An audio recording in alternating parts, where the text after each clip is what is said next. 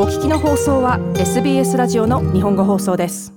オーストラリアの男子サッカーの史上最大の得点王、ティム・ケイヒルは、サッカールーズがこの国のサッカー史に新たな特別の瞬間を作るべき時だと述べました。オーストラリアは今年の FIFA ワールドカップのスポットをめぐって、来週火曜日の朝、カタールでペルーと対戦します。練習に戻って歴史を作る用意をする。サッカールズは UAE、アラブ首長国連邦に勝った後、休日を楽しんでいますが、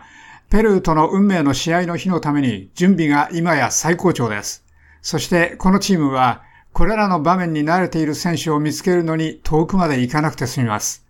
サッカーの大選手、ティム・ケイヒルは、現在、カタールを本拠地にしています。一人のファンであれば気になります。私は選手で、自分の運命をコントロールできるので緊張しませんでした。私はピッチではゴールをコントロールし決められました。ケイヒルでした。ケイヒルは UAE との試合前に選手たちに話をしましたが、火曜日朝の大陸間プレーオフの前にもまたそうする計画です。戦術的に今のペルー相手では、それは我々の調子次第でしょう。それは我々がどのように攻めていくかということでしょう。攻めていって試合に影響するポイントに来るのを待つためにホールドしている時でしょ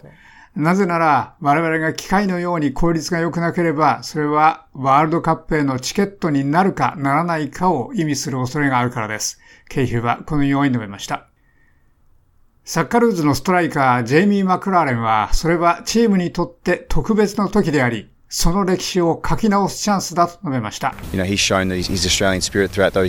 彼はそれらの年全体を通して、彼のオーストラリア魂を見せました。我々は、我々がステップアップして成功する時だと思っています。そして私だけではなく、この国のためにゴールを決めた仲間たちもこれ以上はない気分です。ストライカーのマクラーレンでした。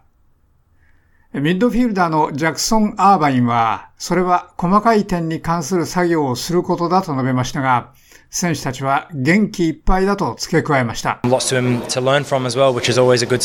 学ぶこともたくさんありますが、それはいつも我々にとっては良い印です。我々はその週を分析に使い、その週を再び我々が改善できる、それらの小さく細かい差を見るために使うつもりです。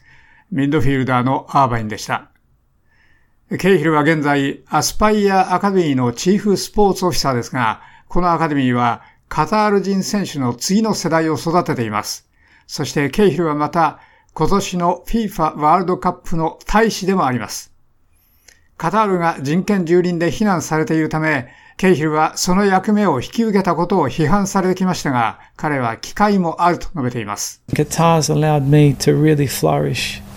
カタールは本当に私が成長できるようにし、他の国ではこのような若年の私には与えられない責任と役割を私に与えました。我々はその国に飛んで設備を助け、構造を助けます。我々が援助できる要素が何かを知るのに役立てるために、ジョージ・ウィア大統領と会いにリベリアへ行くのは私かもしれません。ケイヒルでした。しかし、差し迫った未来のためにケイヒルは可能な最も良いサッカールーズのファンになることに焦点を合わせています。Look, it's a one-off game. いいですか？それは一度だけの試合です。選手たちに圧力をかけることではありません。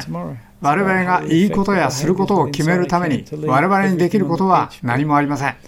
それは確かに今日か明日のことです。それはあらゆることをピッチに託すために、我々のキャンプの内部での行動に我々がどのように影響するかということです。ケイヒルはこのように述べました。サッカルーズを待っている現実は、彼らが火曜日の朝にアルジャノブスタジアムでペルーに勝てるかどうかです。そこは彼らがフランス、デンマーク、チュニジアと対戦する3試合の全てを行う場所です。以上、SBS ニュースのステファニー・コーセティとエイドリアン・アーチューリのレポートを長尾久明がお伝えしました。